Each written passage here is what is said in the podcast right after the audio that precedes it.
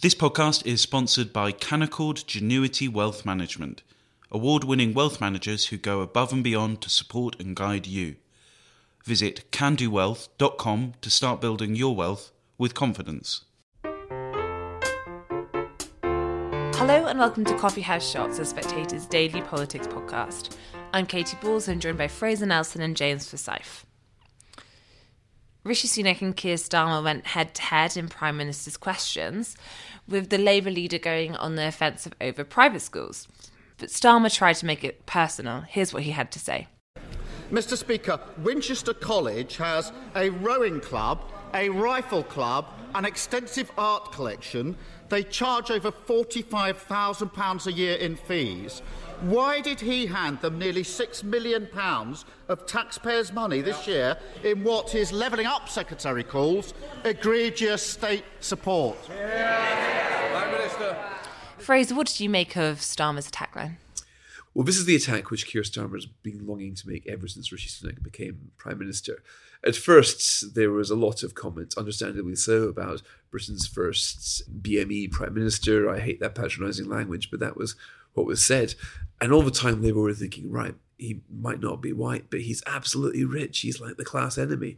So they've been itching to do what happened today, where you got Keir Starmer listing all the various things which Wykeham, this school that Rishi Sunak went to, and has got it's got a boating club, it's got an art gallery, etc. So, I mean, most no art gallery is pushing it a bit, but you know, your average private school with pretty good sporting facilities. That's kind of the aim of it. But he wanted to present this narrative of this Brideshead kind of vibe that Rishi Sunak comes from, and of course juxtaposed to Labour's plan to slap VAT on school fees.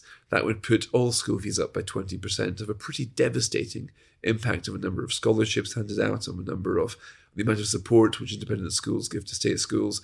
It would be a hugely regressive step that would raise very little money for the sector and probably put the best part of 100,000 privately educated kids back into the state sector. But none of that really matters because it's a class war maneuver. So here we've got Keir Starmer pointing his number one class war weapon at Rishi Sunak and pressing fire. James, it's an interesting one, partly because we didn't hear so much of this under Jeremy Corbyn when it comes to specific attacks on Winchester. Now, of course, that's because Rishi Sunak wasn't the um, prime minister at the point, even if he did have a prime position. But you also had Seamus Milne, the director of communications at the time for Jeremy Corbyn, and James Schneider as working his office, but both alumni of Winchester. You yourself are one. What did you make of the attack when you heard it? I think that for Labour, this is a way of emphasising. Keir Starmer's trying to do this as the Tories defend privilege, I, and I think you can see it is it is where Keir Starmer is kind of quite happy to kind of to play kind of very traditional left wing Labour tunes. I think the private schools have put themselves in a weaker position than they should have done because they have allowed fees have risen so rapidly in recent years. But I think someone who came from Rishi Sunak's background now would find it far harder to afford to pay the fees than they did then. You know, if you were a GP and a pharmacist, you know, I, I think forty-five thousand pounds a year is, is probably even more of a stretch than what the fees were. Well, James, that's that's for boarding, isn't it? Yeah. So, I mean, the, the, the thing is that we have still, but back when you were at Winchester, back right now, you broadly speaking, have seven percent of the of kids in private education. So that hasn't changed that much. no, it? but I think I think they have allowed fees to, to rise in in a, in a way that, that makes them kind of more vulnerable to attack. But I mean, I think I think it is. Uh, as Fraser said, that this is Labour trying to find a way of saying that you know, oh look, he is rich and privileged, and, and that's what they're trying to attack. What was the art collection like? Well, I mean, there, there was an art school, and but in that kind of appalling way that when you're a teenager, there was, I think, a, a, small art museum, but I don't think we didn't we didn't go and look at it as much as we should have done. If oh, you see wasted money in your parents' part, eh? You can't you can't even remember any of these pictures. What the shooting range? I, I, I, must admit, I don't, I don't. That might that might be post my time. Uh, What's about the rowing club? Tell me you used that. I didn't row. It was far too much like kind of hard physical exercise for, for someone of my my physique. I'm not us dyspraxic, so um, but back back to the politics of this. Fraser, I was personally surprised by some of the language Keir Starmer used today because it's quite clear that the Daily Mail have been on campaign against uh, Labour's policy, so to add the VAT. And I think members of the leader's office have been pretty happy that the Mail have yes, been criticising their policy, but giving it the publicity of the front page every day because they think it is a popular policy. They think it's something which um, will poll well, will bring people to them. Um, but one of the things those around Keir Starmer have always said is they didn't want to, you know, do class war politics. And actually, if you do personal attacks on Rishi Sunak's wealth, they thought it could backfire because of aspiration. But yet, it felt today as though it was quite a clear pivot, the most drastic yet, in terms of just actually going for the direct attack rather than getting your backbenchers to ask about these things. Keir Starmer doing it himself. Do you think it does have a risk of backfiring, or do you think they must have seen something which makes them think, actually, this is what's going to work for us? Well, I do think the risk of that they run is that Gordon Brown tried this as well, tried to use the, the class war card against David Cameron and, and George Osborne, which resonates very well amongst Labour leadership circles. So what all your friends can say, oh, this is hugely popular, everybody hates private schools, etc. I'm not sure that is as true in the country. For example, let's look at sixth forms. 17% of sixth formers are privately educated. Now, this is obviously not the super duper rich.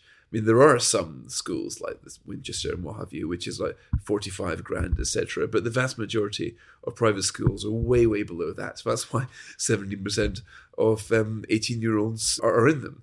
So there's the risk that what, you, what, you're, what you're taking aim at is a very small number of kind of elite schools that do charge sky high rates and have art collections and what have you. But who you're actually hitting is a far wider range of relatively more modest sixth forms, and that Labour is seen as the party that's against aspiration. This is why, I mean, Tony Blair didn't. Tony Blair abolished the assisted places schemes. That was a really abominable policy which kicked the ladder away from kids who couldn't be able to afford private schools. They all of a sudden weren't, weren't allowed to go into them. And by the way, I think um, the, the independent schools, I agree with James that they collectively are absolutely useless at defending themselves. They should be calculating, for example, how many scholarship places would go if this VAT were to be imposed. They should be listing the sort of things which they do right now because they're charities, but they would not be doing if they were forced to become profit making businesses. And that's exactly what Keir Starmer would do, ironically. He'd be saying to them, No, I want you to stop to be seeing yourselves as institutions for the public good and start seeing yourself like any other business there to make a profit. The moment they do that, you'll be once again kicking ladders away from away. Now, sure, you'll be hurting some well-paid people as well. They might be being paid a bit more for the school fees, probably not twenty percent more because the school will probably readjust their model.